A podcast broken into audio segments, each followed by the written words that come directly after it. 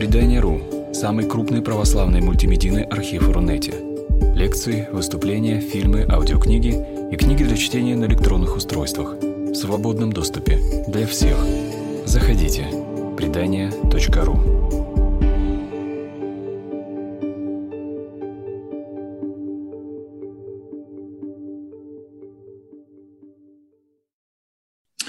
Добрый вечер, дорогие друзья. Меня зовут Зайцев Игорь Николаевич. Я кандидат философских наук, э, занимаюсь, соответственно, философией в разных ее частях. Мы начинаем сегодня новый цикл лекций. Прошлый цикл лекций моих был посвящен проблеме теодицеи, точнее говоря, проблеме зла и то, как эта проблема решается в рамках теодицеи. А, этот цикл лекций посвящен а, проблеме свободы, а, и, соответственно, тема еще более безбрежная, чем проблема зла. Поэтому я постараюсь, по крайней мере, осветить те точки зрения и те подходы, которые мне представляются наиболее существенными, наиболее интересными в этой теме. Вот. А, благодарю портал предания за предоставленную площадку, за эту техническую возможность. А, вот. И, надеюсь, мы проведем время а, с пользой и к обоюдному интересу. Вот. Насколько я понимаю, там, где вы смотрите трансляцию, там вы можете оставлять комментарии или вопросы. А, если такие будут оставлены во время лекции, то в конце а, мне смогут их зачитать, и я постараюсь на них ответить.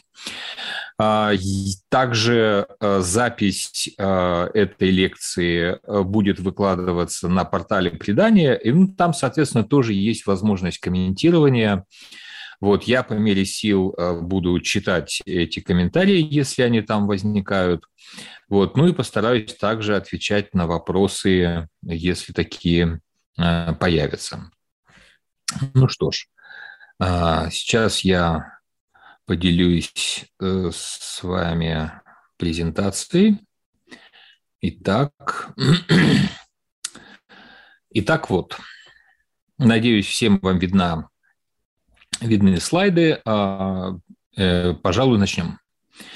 Итак, я обозначил тему а, этого цикла лекций как движение к свободе, а, потому что понятие свободы чрезвычайно трудно для формулирования, также оно трудно для понимания, и поэтому я не рискнул сказать, что вот сейчас вот как-то я исчерпывающим образом объясню, что же такое свобода, вот как она достигается, в каком смысле мы свободны, в каком нет. Но, по крайней мере, я покажу, каким образом э, философы двигались э, к э, пониманию, что есть свобода, какое, какое здесь происходило развитие вот. Нельзя сказать, конечно, что в философии существует какой-то прогресс, какое-то поступательное а, расширение знания или там усложнение знания. Вот. Здесь у нас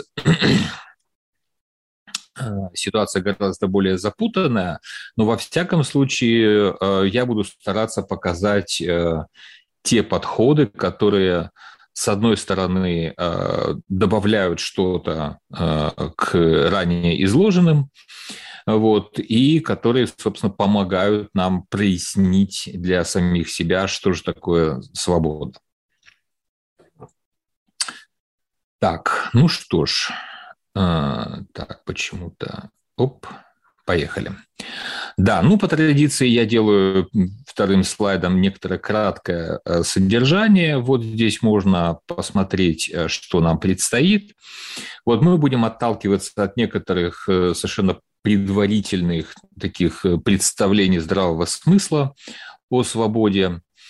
Вот. И дальше посмотрим на то, как эта тема впервые а, обрабатывается в философии, когда философия занимается, приступает к этой теме так вот, забегая вперед, скажу, что философия, ну, по крайней мере, э, в своей древнейшей части, от которой, к сожалению, осталось слишком мало свидетельств, вот, она э, не всегда обращалась к вопросам свободы, но с определенного момента это становится такой привычной темой для философов. Вот, э, но посмотрим. Посмотрим, с чего все начиналось сегодня, по крайней мере. Вот. Я надеюсь, что мы вот некоторые предварительные а, сегодня обсудим а, подходы к этому вопросу. Вот, и подберемся, по крайней мере, а, к попытке понять, что же привносит в этот э, вопрос свободы Сократ, собственно, первый философ, который, на мой взгляд, поставил э, вопрос э, о свободе правильным образом.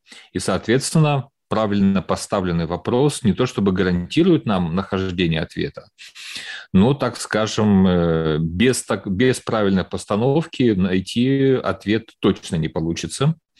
Вот это, так сказать, необходимые условия, но, к сожалению, недостаточные для нахождения ответа на наш вопрос, что же такое свобода.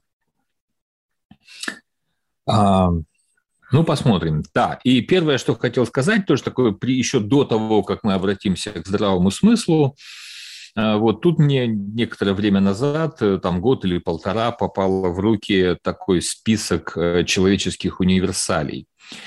Это такой небольшой словарь, который составили антропологи, то есть ученые, которые изучают, а, ну, может быть, не очень корректно сказать, да, но такие примитивные культуры, так сказать, э, культуры, те культуры, которые не развились в какие-то высокие формы цивилизации, типа европейской или, или восточной.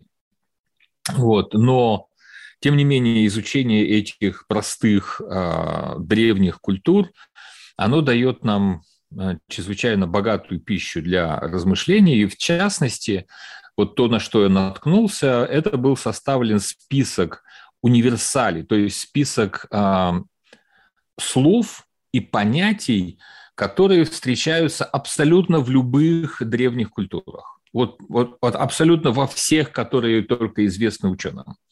Какова бы, в каком бы регионе земного шара эта локальная древняя культура не находилась, вот в ней находится определенный набор а, представлений, набор понятий, ну, понятий не, не в строгом смысле слова, да, но, по крайней мере, как представлений, а, который этот набор, и вот этот вот универсалий, это тот набор, который присутствует абсолютно везде. И вот я из этого списка человеческих универсалий, то есть тех представлений, которые находим мы абсолютно в любых древних культурах, вот я выписал те, которые связаны а, прямо либо косвенно а, с понятием свободы. Ну вот, ну вот вы видите, да, взаимность, негативная или позитивная. Ну, имеется в виду взаимность в отношениях между людьми. Да, закон, правила, права, вообще законы, как некоторые общие такие нормы, которые присущи людям наказание, принятие решений, различие произвольного и непроизвольного поведения. Вот это, наверное, звучит достаточно длинно, но если вдуматься, здесь довольно простой смысл. То есть мы же, э, так скажем, интуитивно э, часто можем отличить, э, когда некий человек действует произвольно, либо непроизвольно. То есть как бы либо он действует по некоторому внутреннему импульсу, либо он действует под, просто под, э, движется под воздействием внешнего какого-то фактора. Дальше, достигнутый статус. Статус имеется в виду в сообществе, да, какое положение в сообществе занимает тот или иной человек. Я как понятие личной ответственности, как, как, как центр личной ответственности, может, лучше было бы сказать. А, опять-таки, да, поразительно, поразительный следующий пункт, да, даже в самых древних и примитивных культурах фиксируется, что я, я считается не полностью пассивным и не полностью автономным. То есть это на самом деле, когда вот особенно это прочел, я прямо был очень поражен, потому что мне казалось, что такое вот понимание оно является достаточно продвинутым, что ли, да, я ожидал бы его обнаруживать в тех культурах, где есть уже какая-то высокоразвитая религия или еще лучше развитая философия, но нет, это даже в самых простых культурах э, вот такое вот понимание двойственной природы «я» тоже присутствует. Ну и последнее – стыд, тоже вполне понятная категория. Так. Так, почему мне не листается? Вот. Итак, а, начнем, отталкиваемся от здравого смысла. Что говорит нам здравый смысл о том, что есть свобода? Какого человека мы считаем свободным, какого человека мы свободным не считаем? А, ну, прежде всего, тут нулевым пунктом хочу сказать, что а, э, почему я обращаюсь к здравому смыслу? Потому что вот есть само слово «свобода», и что важнее, за этим словом стоит некоторая общая нам интуиция, очень смутная, конечно. Мы очень быстро обнаружим, что сформулировать, выразить в словах, в описании – что же такое свободный человек, э, дело непростое. Но тем не менее, а, выразить-то в словах у нас сложности, но некоторое интуитивное понимание свободы, по крайней мере, как свободы, как чего-то а, позитивного, чего-то а, привлекательного, она вполне в себе в нас, в нас находится. И, в общем, это дает мне возможность опереться на здравый смысл. И давайте попробуем посмотреть, что предполагает здравый смысл, когда говорит о свободном человеке. Что значит быть свободным? Ну вот я попытался сформулировать по возможности кратко. Свободно действовать, не быть скованным, не быть ограниченным ни в чем. А можно также добавить беспрепятственно осуществлять свои желания. Вот человек, который свободно действует, который не скован, не ограничен, он беспрепятственно осуществляет свои желания, вот это свободный человек. Да? А, хочу мороженое кушаю, хочу на диване лежу, вот, хочу кино смотрю высокодуховное, вот, хочу э, просто не знаю, там, присутствую в социальных сетях, бесцельным образом общаясь э, с неограниченным кругом людей, да. Вот что бы я ни делал, я это делаю просто потому, вот потому что, потому что могу. Мне ничто не препятствует. А, ну и совсем а, короткая форма. Я свободен, когда ничто и никто не мешает мне делать так, как я хочу. Вот мне представляется это вполне себе тот смысл, который подразумевается э, здравомыслящим человеком, который не углубляется ни в какую философию, ни в какую сложную интеллектуальную дисциплину, а как-то вот просто интуитивно ощущает свободу как что-то такое. А, ну, в общем, штука хорошая. Да? По крайней мере, беспрепятственное осуществление своих желаний – это вещь прям ценная. Захотел кушать – покушал. Захотел спать – поспал. Вот. А, это прекрасно. Ну, во всяком случае, ничего дурного в этом нет. И уж точно это весьма-весьма привлекательно. Проблема, однако, с этой формулировкой в том, что такой свободы нет и не может быть.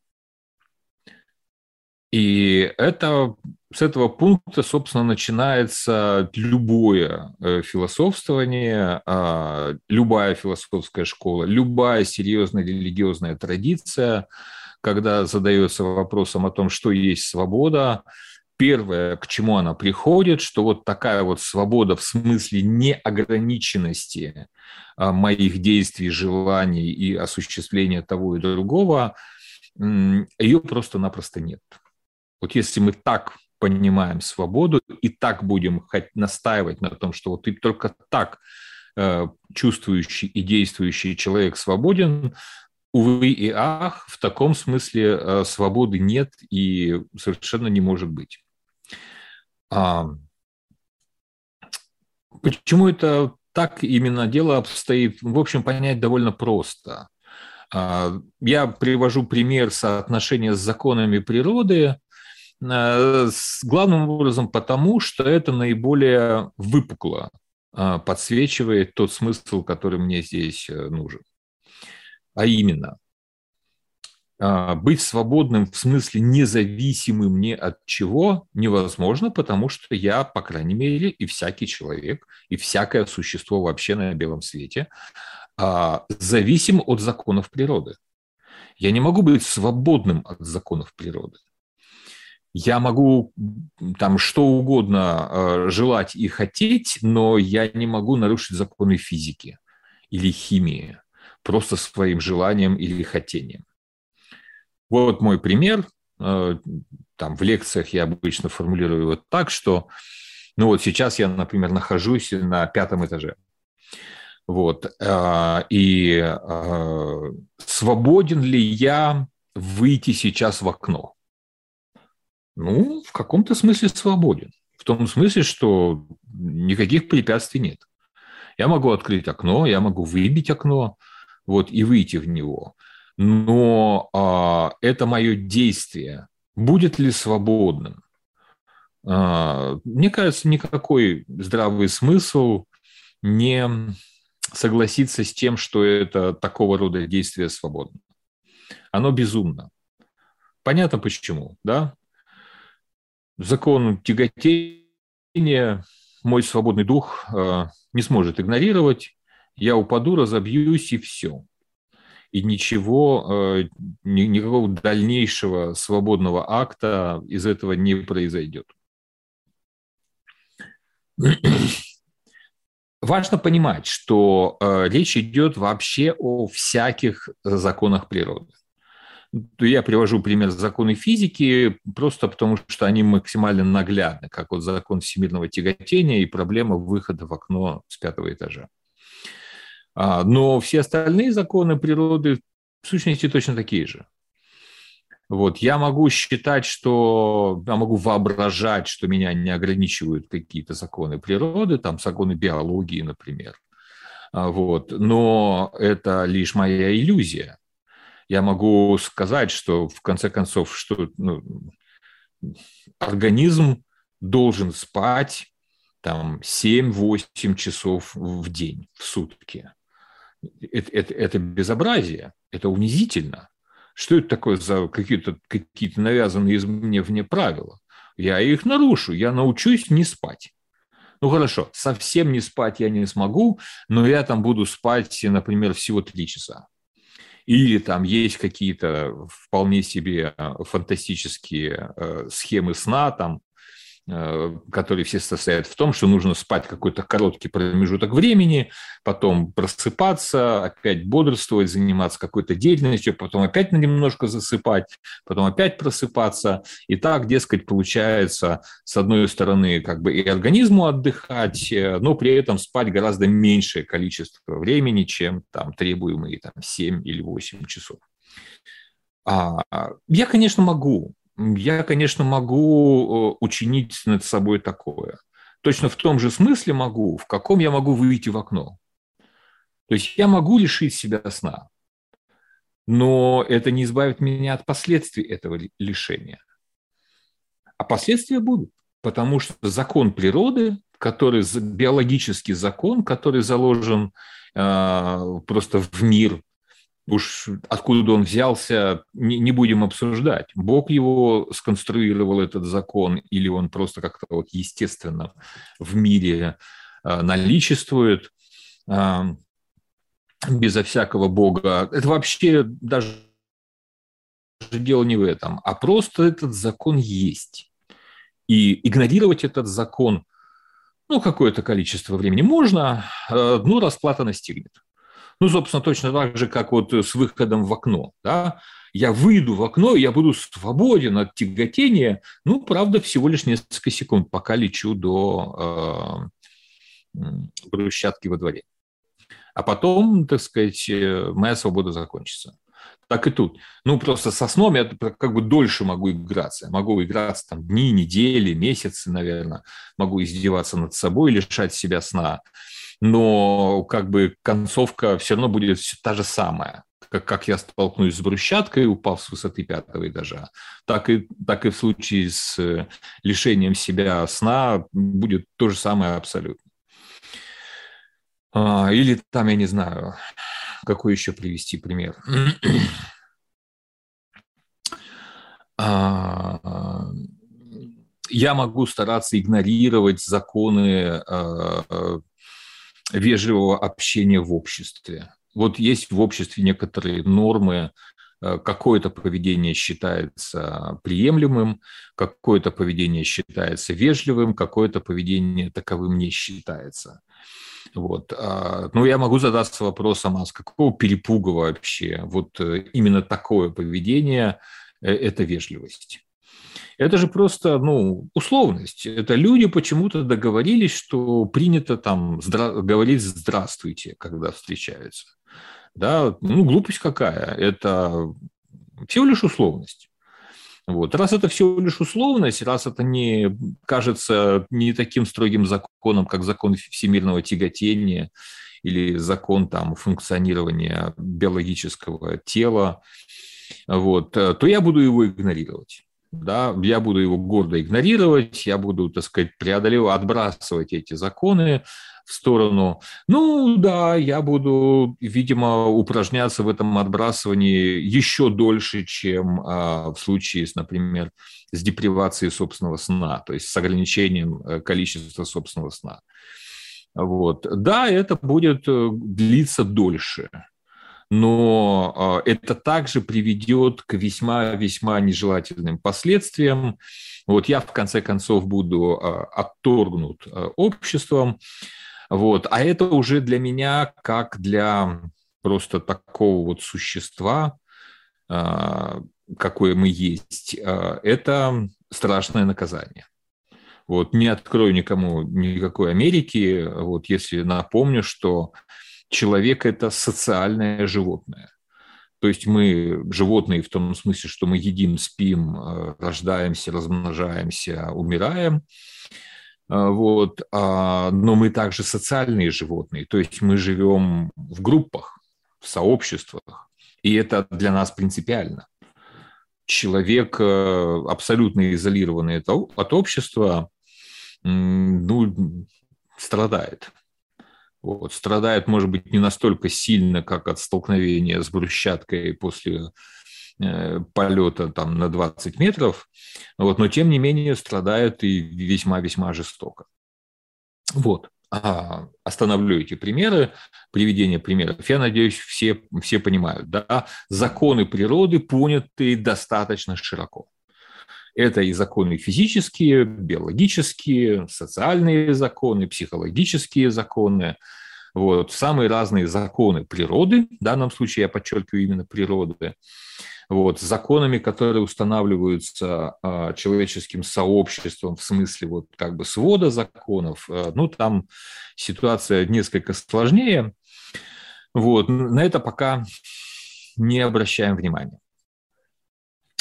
Главное, что я хотел подчеркнуть, свобода как безграничная свобода, свобода как абсолютная свобода, то есть что такое абсолют? Это то, что лишено границ то, что лишено ограничений, то, что лишено рамок. Вот э, такая вот абсолютно, абсолютная безрамочная свобода невозможна. Она не существует. Никто не в состоянии такое осуществлять. Э, просто-напросто. Но тем не менее. В чем же, какая же, какое же понимание свободы будет э, реалистичным? какое понимание свободы будет э, достижимо и осуществимо в моих действиях.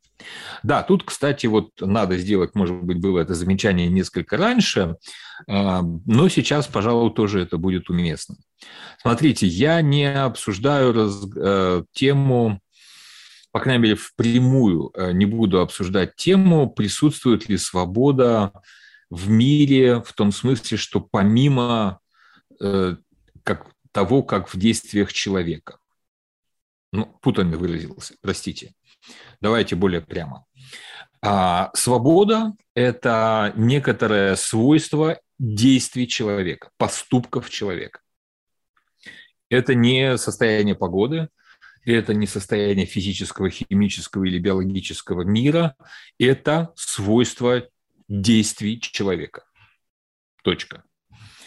А, а то, в каком, мире, в каком смысле в мире, например, э, существует, существует ли мир э, только подчиняющийся самым строгим э, каким-то законам, или в мире существуют, или в мире царствуют не совсем строгие законы, а допустима, например, случайность или какая-то такая вариативность чисто физическая или биологическая. То есть все эти вопросы, говоря на языке философии, мир является строго детерминированным, то есть, что значит строго детерминирован? Это значит, что каждое событие в мире происходит строго по какому, согласно какому-то закону. только так, и только и, и никак иначе. Либо можно думать, и есть, э, как бы есть возможности, и вполне себе современная и наука, и философия позволяет это делать, говорить о том, что мир является таким недетерминистическим. То есть он, в принципе, конечно, есть законы природы, вот, они строгие, но при этом в мире всегда есть место случайности и какому-то там вот произволу.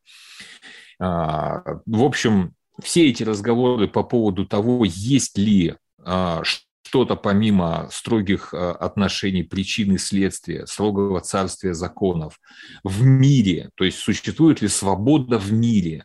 Вот это вот я а, обсуждать точно не буду. Мы это будем косвенно касаться несколько раз, но это не, основ, не предмет нашего основного рассмотрения. Наш предмет – это свобода в смысле свойства поступков, действий человека. Ни собаки, ни кошки, ни камня. Вот там мы никакой свободы не ищем. Мы пока разбираемся с тем, что существует ли свобода в действиях человека. И вот, как я полагаю, в философии или а, в серьезных религиозных традициях, а, собственно говоря, осуществляется постановка такого вопроса. Если нет абсолютной свободы, то что значит быть свободным? Вот у нас как бы по-прежнему, ведь у нас э, по-прежнему остается эта интуиция, что в каком-то смысле как-то э, каким-то образом мы можем быть свободны. Не так, чтобы каждую секунду мы свободны, да, но это какая-то нам доступная возможность, доступная э, к реализации возможность. Так вот, а что, в каком смысле это возможно? Да, как это реализуется? Вот такого рода вопросы философия и крупные религиозные практики, э, традиции, простите, они вполне себе в состоянии поставить и э, искать свой самобытный а, ответ на этот вопрос.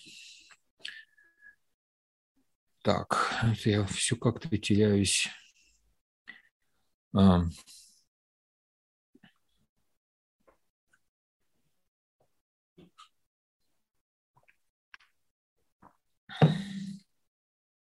Может возникнуть вопрос. А если у нас такие сложности с пониманием, что же такое свобода, то может и ну ее. Ну, если это такой сложный предмет, э, то давайте просто забудем о нем, да, перестанем ломать голову, вот, не будем задаваться всеми этими вопросами, а просто, ну, как-то вот, живем, жили как-то до того люди до того, как задумались о том, что же такое свобода. И ничего, вот тысячелетиями жили, все благополучно было. А, мне кажется, что это а, все-таки не, невозможно отказаться от поиска ответа на вопрос, что же такое свобода. И вот я постарался при, перечислить некоторые, некоторые только. Я понимаю, что это невозможно исчерпать какими-то аргументами. Вот, но все-таки те, которые мне представляются понятными, и которые я могу вам представить. Ну и первое, да, если нет э, свободы, то нет э, ответственности за свои поступки. А почему это важно? Да потому что ответственность – это абсолютно центральная штука для э, нашего коммунального бытия, для нашего общественного бытия. Напоминаю, мы животные социальные, мы живем группами. И вот именно для жизни в группе концепция ответственности – человека за свои действия, она абсолютно фундаментальна. То есть вообще даже невозможно э, представить себе, как бы люди жили, не допуская, не, как сказать, не, не предполагая, что существует ответственность за твои поступки. А уж тем более, если нет э, свободы, то э, как ты будешь э, описывать отношения, скажем, между Богом и человеком. Если человек не свободен, то почему он, собственно говоря, является чем-то, каким-то выделенным э, существом в этой э, вселенной, почему бы у него были какие-то специфические отношения с божеством? Ну, последний аргумент, да, если нет свободы, нет греха, если нет греха, нет нужды в искуплении, но я понимаю, что этот аргумент работает только для христиан, в общем, я думаю, вне зависимости от конфессии и деноминации, но я так полагаю, что среди зрителей портала предания скажем так, не нулевое количество людей, которые разделяют этот аргумент. Так вот, нет свободы, значит, нет греха. Нет греха, значит, нет нужды в искуплении. Однако же искупление состоялось. Это тот фундаментальный акт веры, э, который всякий христианин разделяет. Искупление состоялось. Если не было греха, то зачем было городить всю эту историю с воплощением Э, Бога Слова и принесением его в жертву э, дальнейшим воскресением. Просто совершенно незачем. Ну, пришел бы, так сказать, э, на проповедь, вот, уточнил бы, так сказать, свое послание человечеству, которое было, может быть, не очень точно э, донесено через пророков и вообще через какие-то другие формы откровения. Ну вот сам лично явился и скорректировал, вот, что было записано в Писании. Но ведь нет, этим же дело не ограничивалось. Вот, все-таки состоялась э, смерть и воскрешение – вот. Э, если не было греха, то совершенно непонятно, зачем это было делать. Так что я полагаю, что а, ну вот первые два, так скажем, первые два здесь приведенных резона, мне кажется, разделяют абсолютно все люди, а, задумавшиеся о природе человеческой свободы, о природе человеческого общения, а, о свободе, о справедливости, о, об ответственности и так далее, и обо всех связанных с этим вопросах. Но два последних аргумента, конечно, третий аргумент, так скажем, а, будет релевантен для человека, разделяющего, я думаю, любую религиозную традицию. Ну и четвертый аргумент специфический для христианства. Вот, а, там, я думаю, что большие, другие большие религии, там, типа ислам, Вряд ли это разделяют. Ну вот, но тем не менее, что есть, то есть. А, каковы же были первые подходы а, к пониманию того, что же есть свобода? Какие мы находим а, в истории древнегреческой философии попытки Э, э, ответа на вопрос, что значит быть свободным, в каком смысле э, и каким образом это сделать. А, ну и первый, исторически первый, а, судя по всему, связано с течением софистов. точнее говоря, та школа софистов, которую мы знаем в Древней Греции, она как бы делилась на несколько поколений, ну, для наших целей а, важно различать, так сказать, первое поколение софистов, старшие софисты и младшие софисты. Да, это как бы следующее поколение той же самой школы мысли. Вот. А, и вот мы сегодня, надеюсь, поймем, а, в чем было их различие между друг другом, их между собой. Вот. ну, два слова о том, что, кто такие софисты. ну, просто слово э, софистес, а то, как они себя называли, просто означает мудрец.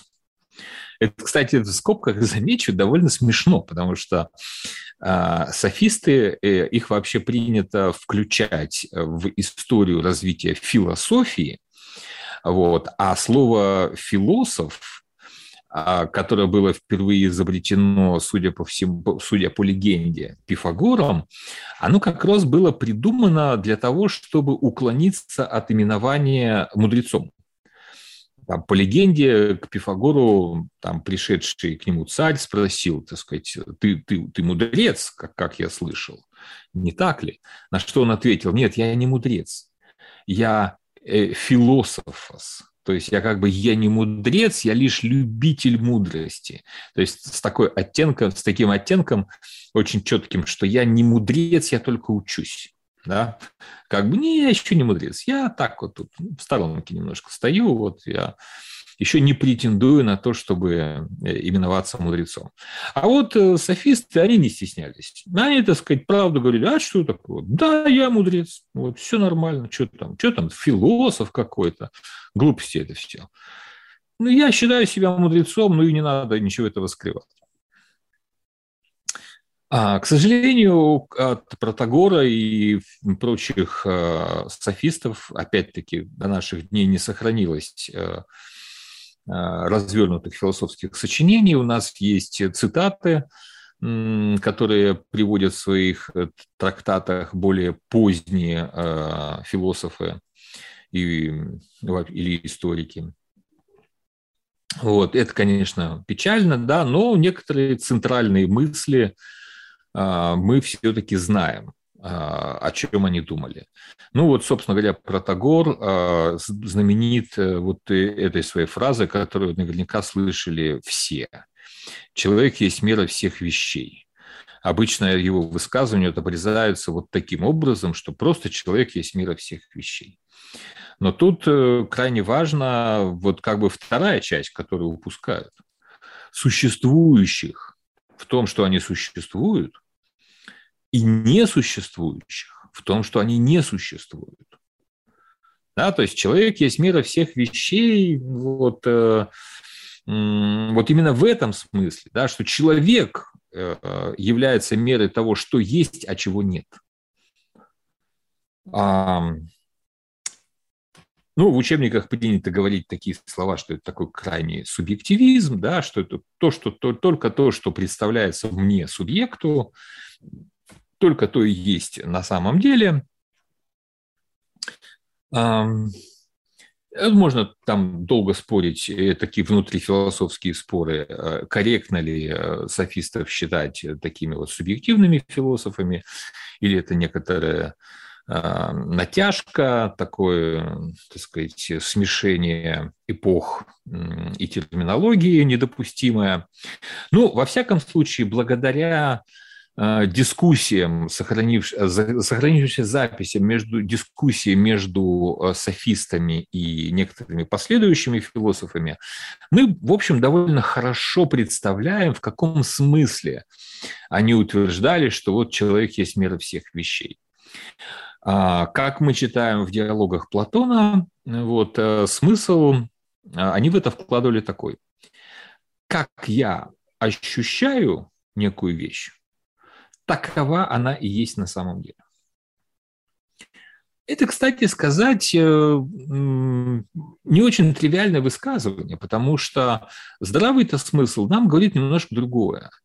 Здравый смысл говорит нам, что ну, как сказать, я могу там что-то не рассмотреть или не распробовать. Да? То есть всегда есть некоторый зазор между тем, как я ощущаю вещь и какова она на самом деле. А, ну вот как-то мы, есть такая вот какая-то общая интуиция в здравом смысле, да, что я, конечно, вижу вещь, э, вот, но я могу предполагать, и всегда с моей стороны разумно предполагать, что я как-то вот не до конца четко вижу.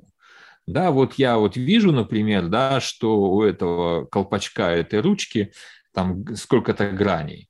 Да, но я еще так могу на глаз предположить, что их там 8 граней.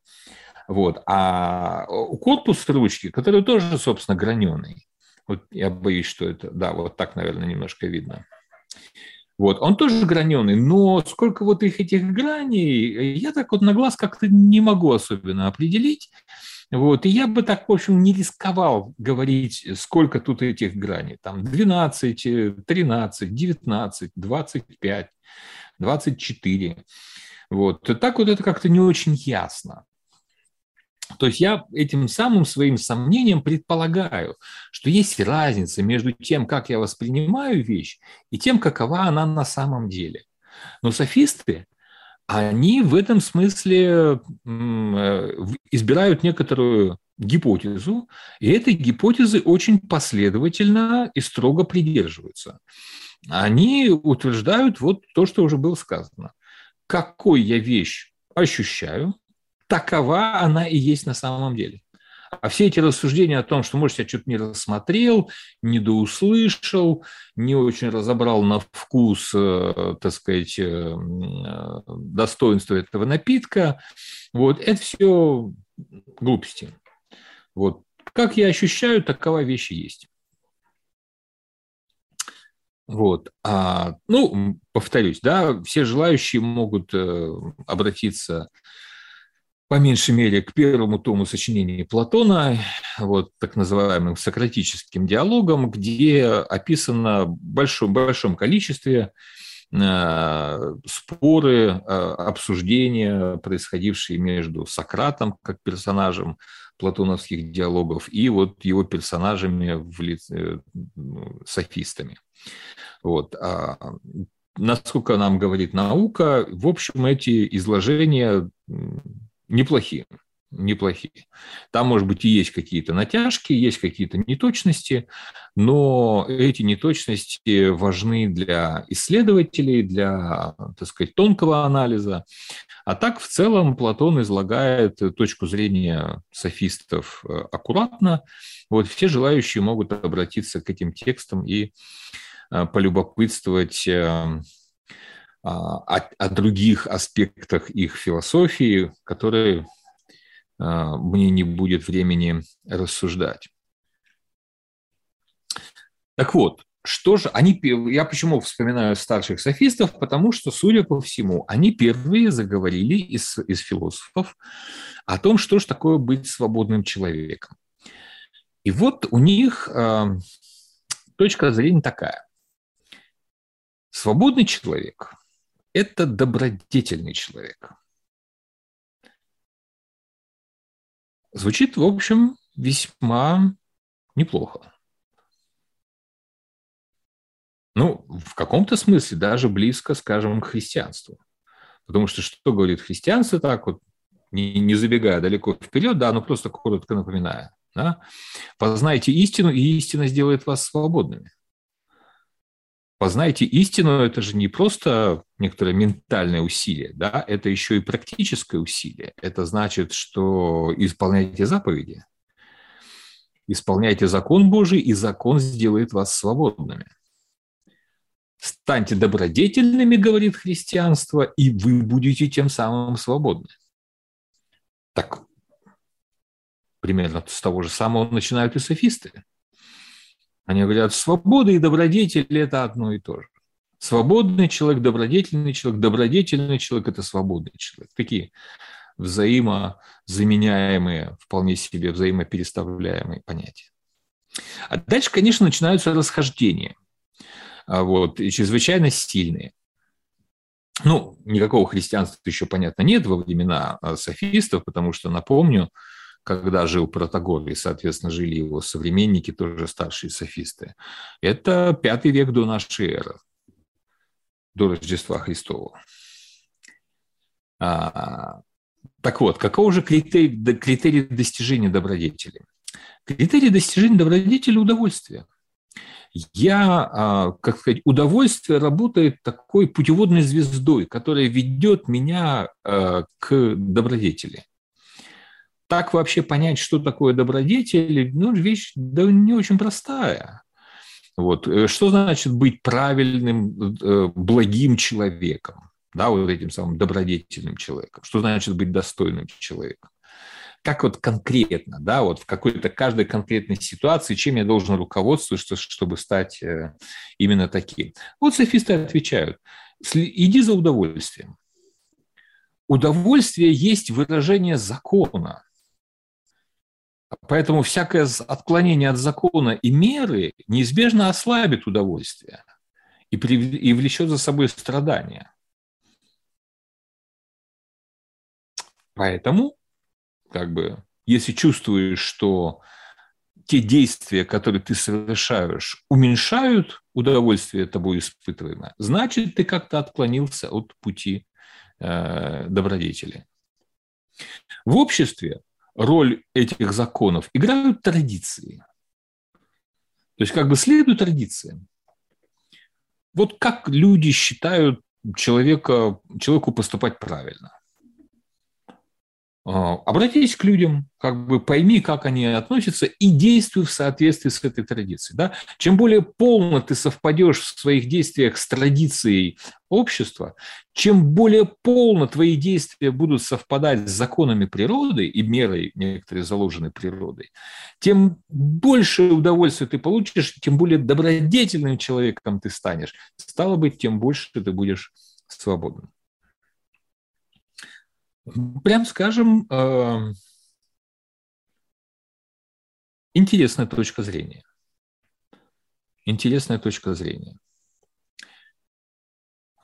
Кратко я могу сформулировать, подытожить э, это следующим образом. Человек должен объективно познать условия своей жизни и ориентироваться в них в соответствии с требованиями объективного познания. То есть, как сказать, познай окружающий мир, познай общество, действуй в соответствии с этим познанием, и ты будешь свободен и счастлив. Да? Смотрите, а, это уже диаметрально противоположно а, точке зрения здравого смысла. Потому что здравый смысл нам говорил другое. Не соблюдай законы природы, да, не будь ограничен законами природы, а как бы превосходи законы природы, говорил нам здравый смысл. Софисты говорят нам нечто другое. Не-не-не. Объективно познай мир, объективно познай общество и вперед. Ну, конечно, да, объективно здесь уж совсем плохое слово, да, ну, в общем, чем более точно ты познаешь природы, законы природы, чем более точно ты познаешь традицию, тем лучше ты можешь как бы совпасть и с тем, и с другим. Да? Мое действие либо совпадает с законами природы, и тогда я испытываю максимальное удовольствие, и тогда я добродетелен, и тогда я счастлив, и тогда я свободен. А, и если я точно так же полностью совпадаю с традициями, заложенными в обществе, то как бы то же самое происходит. Да? Это, так скажем, э, неплохой шаг вперед, вот, но, в общем, не лишенный э, некоторых проблем. А, главная проблема, которая, на которую наткнулись э, старшие софисты, я ее не вынес в отдельный слайд, но я ее поясню своими словами. Давайте вот вернемся вот сюда. А, смотрите,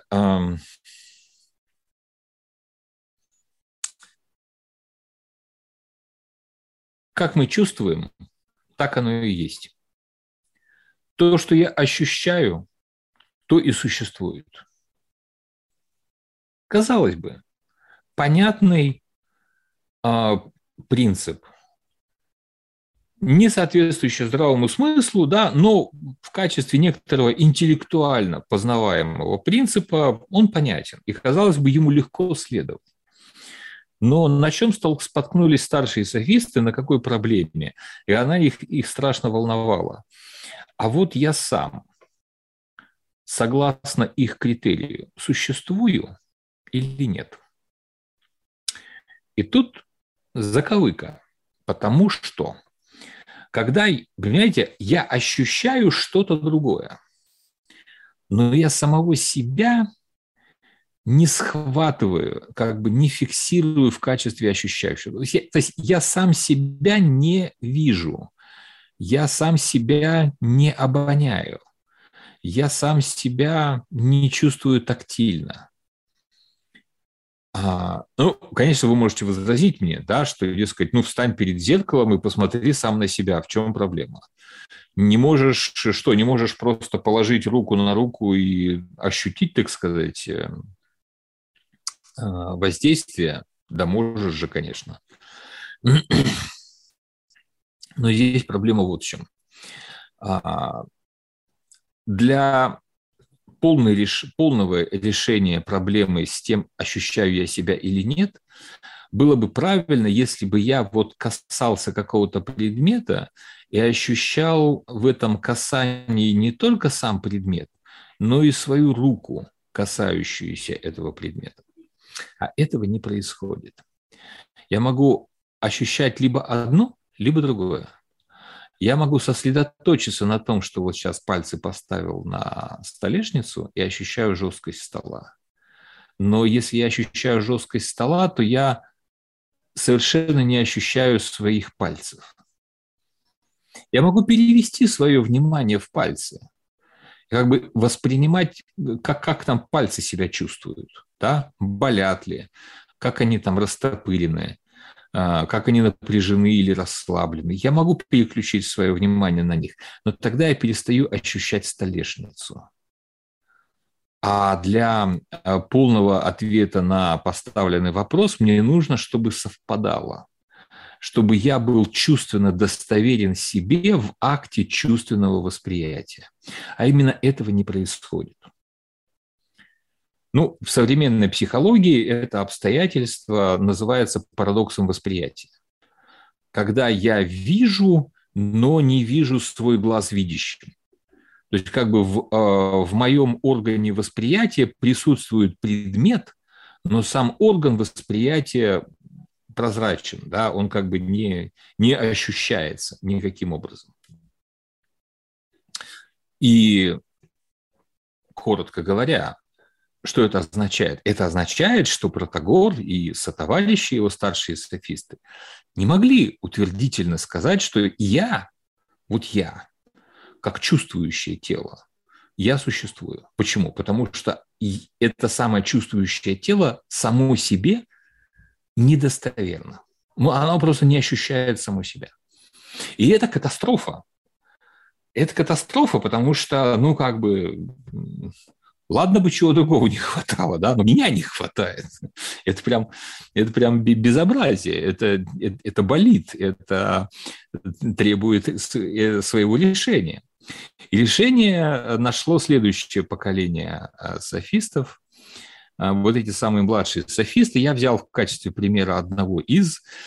Он, если Протагор, он как бы такой общепризнанный, если не лидер э, этого поколения, то, пожалуй, самое знаменитое имя из старших софистов, то Каликол, ну, он просто один из младших софистов, там как-то, я не знаю, вроде бы не существует какого-то такого самого главного из младших софистов. Поэтому просто в качестве иллюстрации э, младших софистов вот Каликол.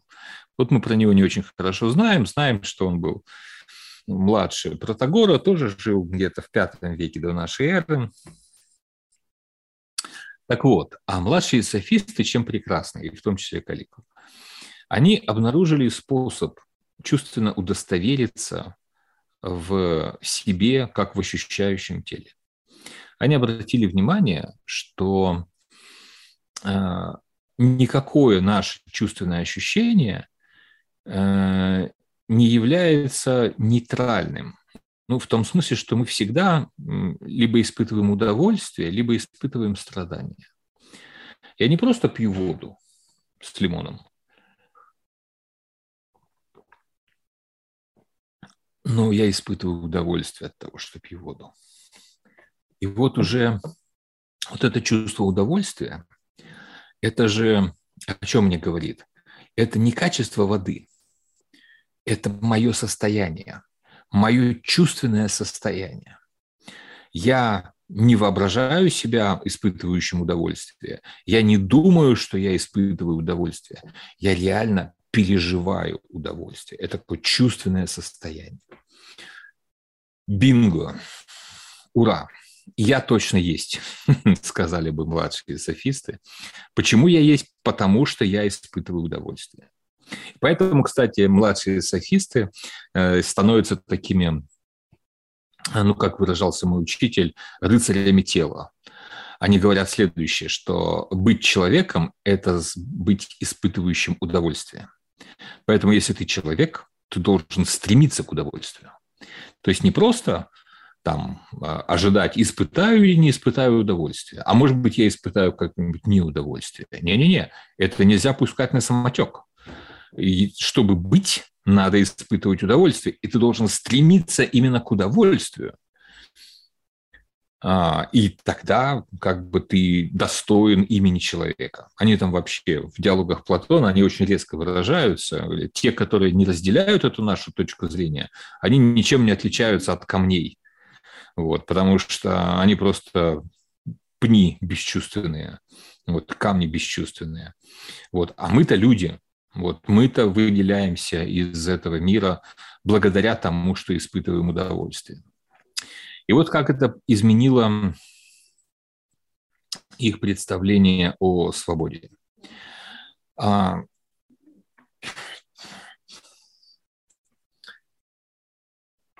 вот тут они а, переворачивают точку зрения старших софистов и внезапно сближаются со здравым смыслом. Вот смотрите, кто хочет жить, прожить, жить правильно, должен давать полнейшую волю своим желаниям. То есть не подчинять свои желания законам природы или традициям общества, как это предлагали старшие софисты. Нет, я должен жить, так сказать, на полную катушку, удовлетворять все свои желания по максимуму и даже больше. И опять-таки совершенно понятно почему – потому что для них бесконечно ценно само вот это удовольствие. Оно для них э, ценно не потому, что там, ну, грубо говоря, они предпочитают вкусно есть и, вкусно пить, вот, а по принципиальным соображениям, потому что испытывать удовольствие – это значит быть. Они хотят быть. Они вот решили для себя, что существует тот человек, который наслаждается. Если ты хочешь быть, а кто не хочет быть, то значит ты должен испытывать наслаждение. А, а ты можешь испытывать наслаждение только если ты дашь полнейшую волю своим желаниям. Но это уже как некоторый практический вывод. Так, вот. Ты должен найти в себе способность им служить. Кому им? Своим желаниям. Да? Не подчинять их там чему-то, а наоборот, суметь найти в себе способность служить им, и на это тебе прям даже нужно мужество и разум. Вот так. Дайте так вот выполню, выделю.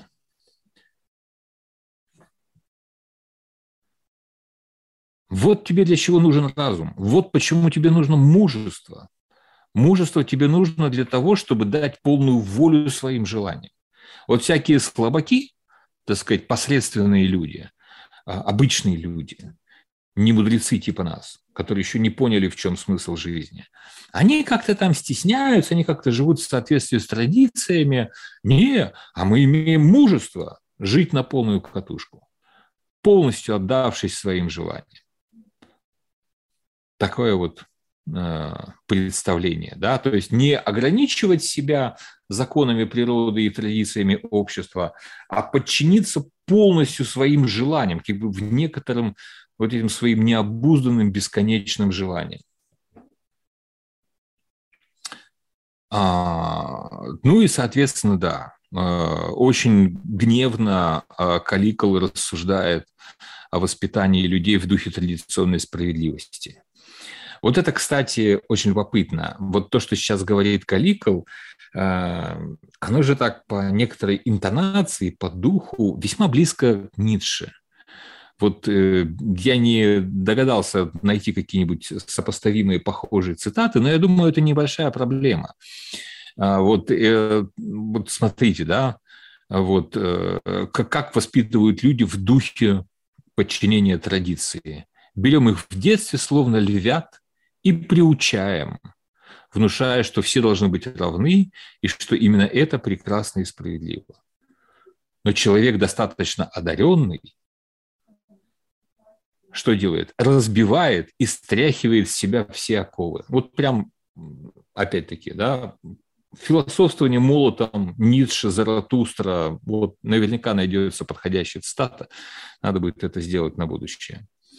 Он освободится, он втопчет в грязь наши писания и все противные природы законы и явится пред нами владыкой бывший наш раб. Вот тогда-то и простияет справедливость природы. Ну, прям реально, уберменш э, в исполнении Фридриха Ницше. Ничто бы то ни было.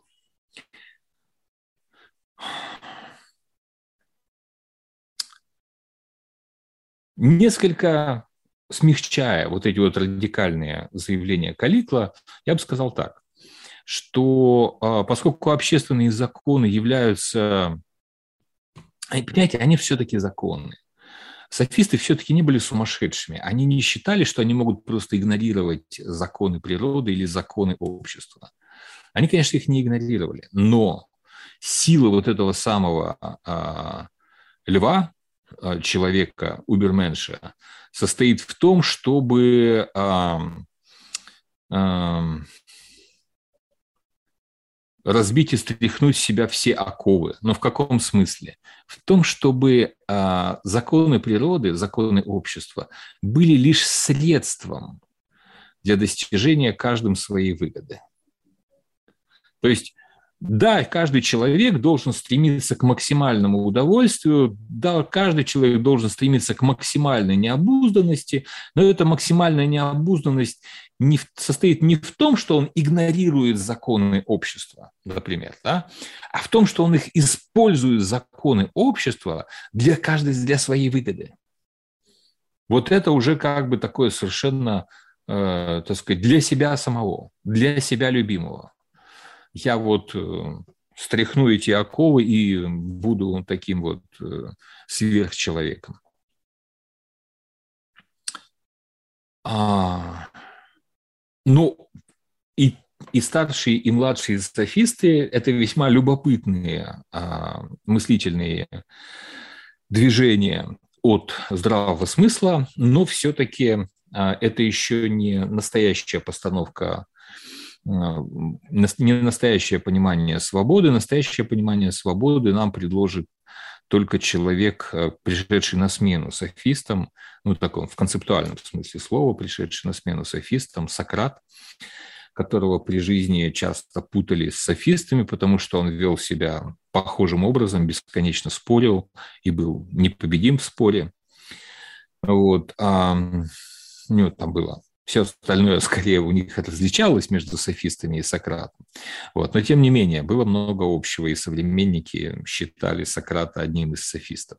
Но мы-то сейчас, э, историки философии, в смысле, знаем совершенно точно, что софист, э, Сократ э, доказательно опроверг точку зрения софистов и предложил э, подход, который в дальнейшем, собственно говоря, задаст некоторое направление поисков, что же такое свобода. Да? Он еще не даст какого-то сильно окончательного ответа, да, но направление, направление задаст.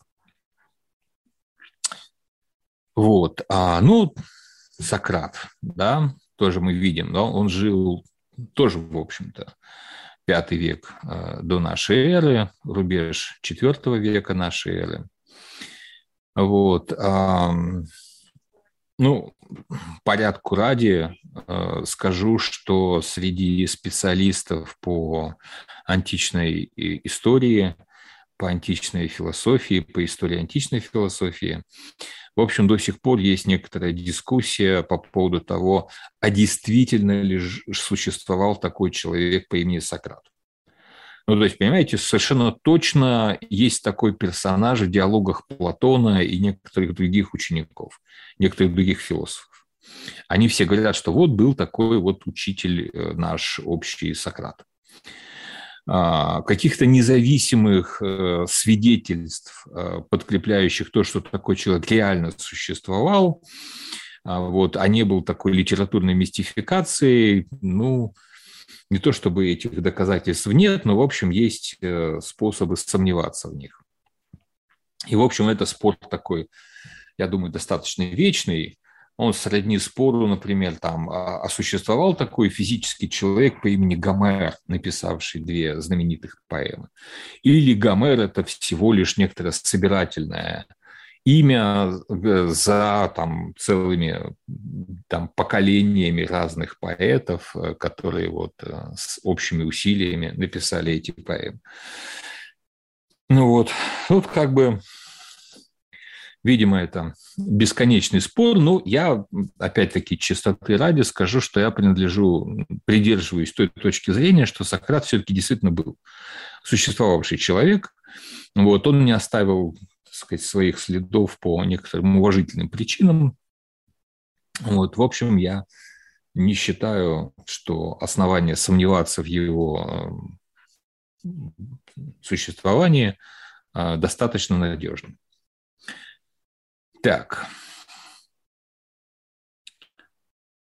А, как он спорил с софистами? А, ну, здесь есть некоторое различие. Да? Против старших софистов работали определенные аргументы, а против младших софистов работали несколько другие аргументы.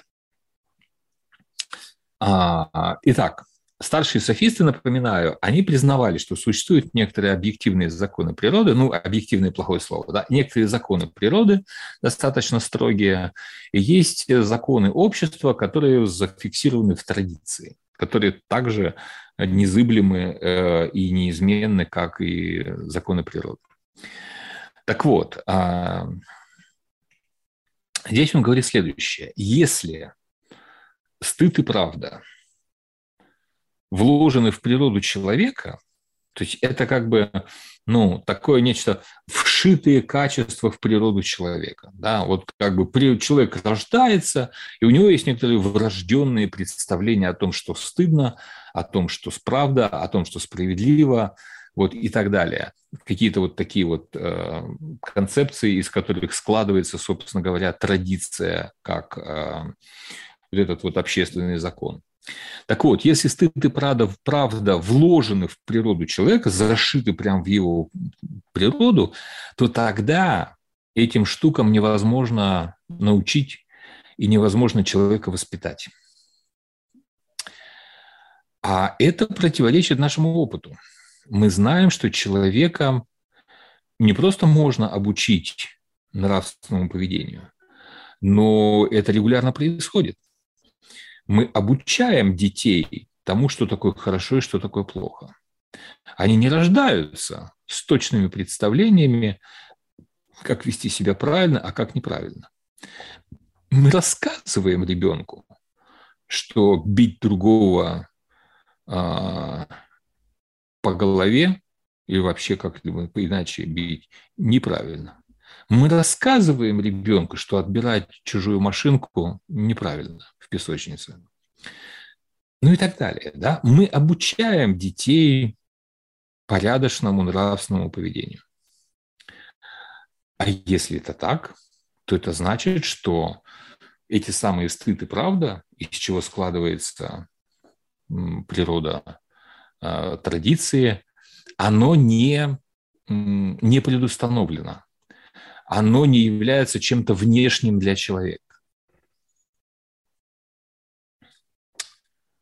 А стало быть, просто, ну, софисты совершенно, старшие софисты, это важное уточнение, старшие софисты совершенно зря настаивают на том, что на вот этом вот незыблемом характере традиции в качестве такого внешнего закона для действий человека.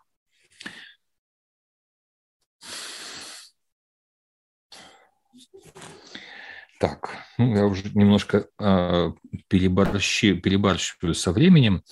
Ну, в общем, здесь давайте коротко постараемся э, э, пробежаться по этим аргументам. Тут еще такой дополнительный вопрос. Являются ли вот эти нравственные качества чем-то отдельным от других э, человеческих качеств? Ну или, как выражаются, выражались в ту эпоху, от других э, качеств души или частей души, как еще, еще точнее они выражались. Так вот, э, Сократ в диалогах Платона, это отчетливо видно, посвящает очень много подробных рассуждений, э, имеющих целью показать, на самом деле все добродетели, все, все те свойства, которые мы называем частями души, а именно справедливость, храбрость, мудрость, рассудительность. Все эти части души на самом деле не являются чем-то отличным друг от друга. Это просто немножко разные проявления, но абсолютно одного и того же. Ну, там самый его, в этом смысле, может быть, знаменитый пример, когда он говорит, является ли чем-то разным или даже противоположным друг другу быть э, умным, рассудительным и быть смелым. Ну и там собеседники говорят, ну, конечно, мы там бывало, видали людей умных, но при этом трусливых, а, смелых, но при этом глупых, ну и так далее. И он проводит, Сократ, я имею в виду, а, проводит длинное рассуждение, в котором очень-очень убедительно, приглашаю всех почитать, очень убедительно показывает, что нет, а, быть смелым и быть умным – это как бы зависящие друг от друга штуки. Вот. Это, это просто одно и то же, в конце концов, он приходит к решению. Просто немножко разные проявления.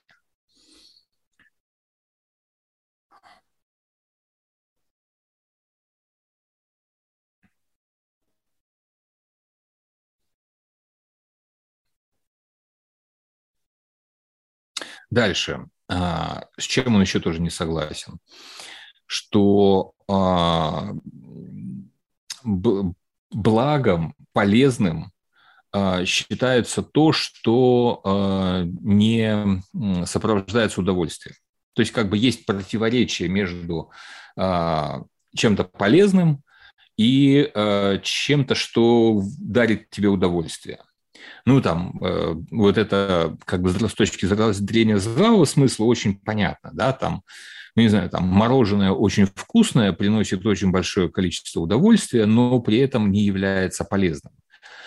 А, и, соответственно, вот есть некоторый конфликт, да, вещь, вызывающая большое удовольствие, но при этом не полезная.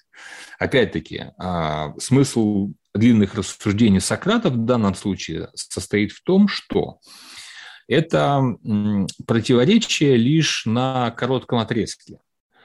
Если мы рассмотрим человеческую жизнь более как бы, в перспективе, в некоторой протяженности, то мы, например, обнаружим, да, что злоупотребление там, неполезной едой сейчас тебе приносит кратковременное наслаждение, но в обозримой перспективе разрушает твое здоровье и приводит твое тело к страданиям. А наоборот, правильное питание – оно тебе, может быть, сейчас кажется невкусным, но зато оно дает тебе здоровье и дает тебе гораздо больше удовольствия и приносит оно тебе более длительный период времени. То есть как бы есть некоторое кажущееся противоречие, но это противоречие тоже легко разрешается.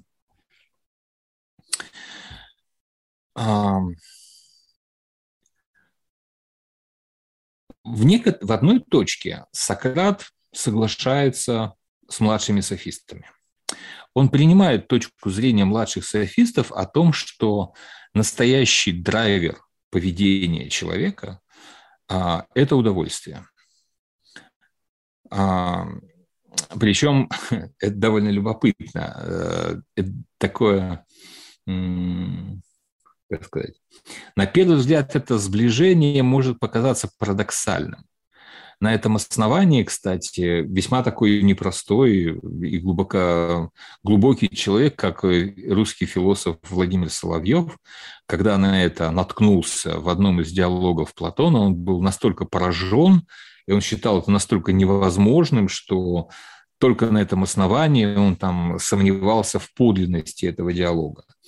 Вот. Ну, сомнения там в дальнейшем наукой были полностью отвергнуты. Это совершенно точно подлинное сочинение Платона, это подлинная точка зрения Сократа.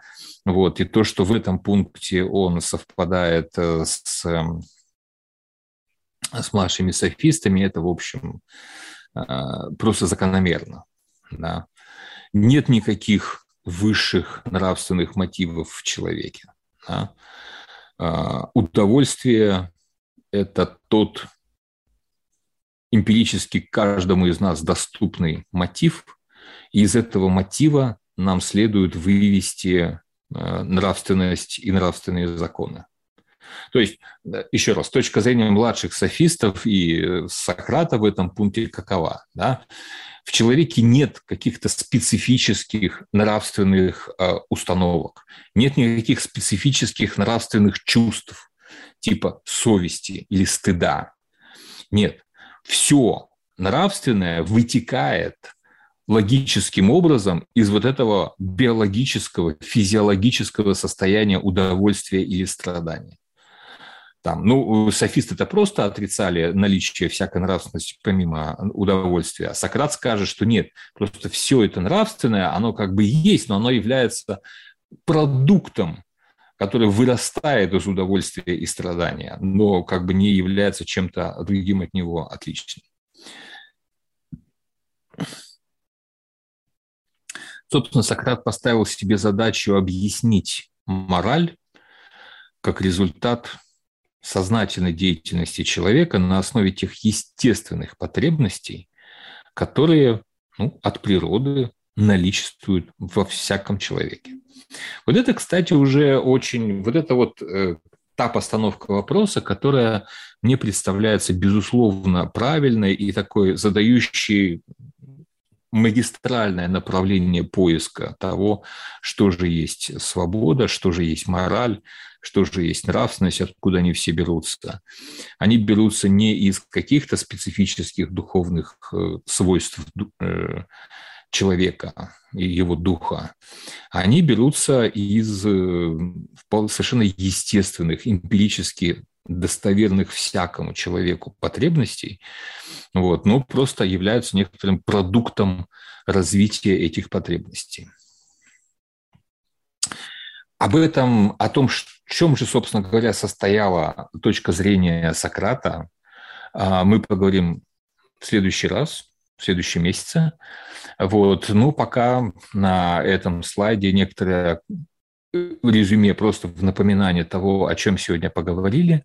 Мы отталкивались от некоторого здравосмысленного а, понимания свободы. Это понимание, безусловно, ложное, вот, что подтверждают абсолютно любые философы и любая серьезная религия, какую бы мы только не взяли.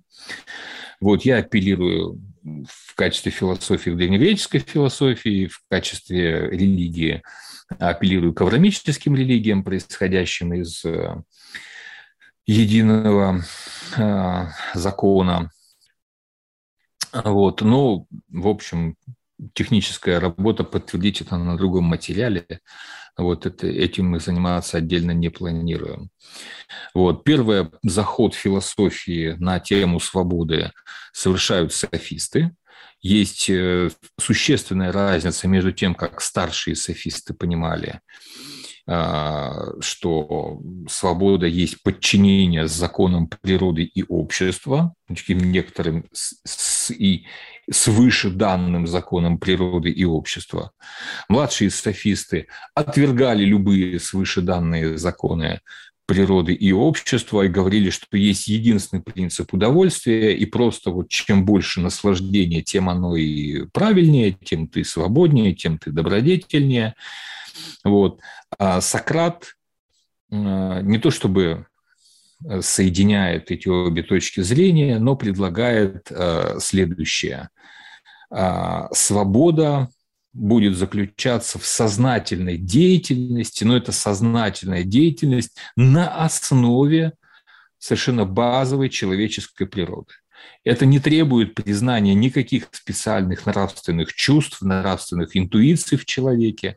Это человеческая природа, собственно, то, что говорят софисты. Базовая человеческая природа. Испытываем, мы испытываем удовольствие и страдания. Да? Вот это такое это практически физиологические факты да, у нас. И Сократ полагает, что мы можем вывести дальнейшие нравственные установления и дальнейшее понимание свободы вот из этих базовых, э, так сказать, свойств человеческой природы. Вот как это более подробно э, у Сократа было проделано, это большой разговор, который, надеюсь, состоится в следующий раз. Вот. Ну и, соответственно, да, а, нам надо будет поговорить, э, как конкретно а, опровергал Сократ принцип удовольствия младших софистов. Я сегодня так просто коротко упомянул, а тут э, разговор заслеживает более детального а, разговора и уточним, соответственно, идею Сократа о свободе.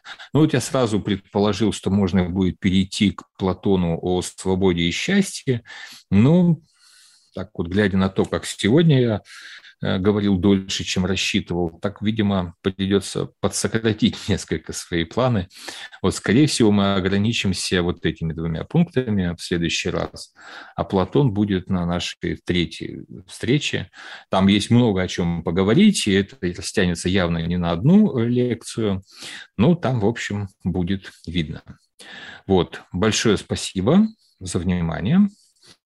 Так, а, ну что ж, если у нас есть какие-то появились вопросы, то, надеюсь, а, Максим а, их сможет мне передать. Вот, и я постараюсь на них ответить. Вот, если нет, ну, значит, так тому и быть. Игорь Николаевич, спасибо за интересную лекцию. Вопросов у наших зрителей не возникло. Ну, может быть, э, осмысляют материал и все угу. Раз. Понятно. Понятно. Ну что ж, большое спасибо еще раз фонду предания за э, предоставленную возможность, площадку. Вот, повторюсь, э, запись будет выложена э, также на этом сайте. Вот там есть возможность комментирования. Пожалуйста, если созреете какие-то вопросы, вот, welcome, приходите. Вот, я постараюсь э, учесть и среагировать на ваши вопросы. Если дать не исчерпывающие ответы, то хотя бы э, дать дополнительную пищу к размышлению. Все, большое спасибо. Вот, я думаю, что на этом мы можем сегодня закончить.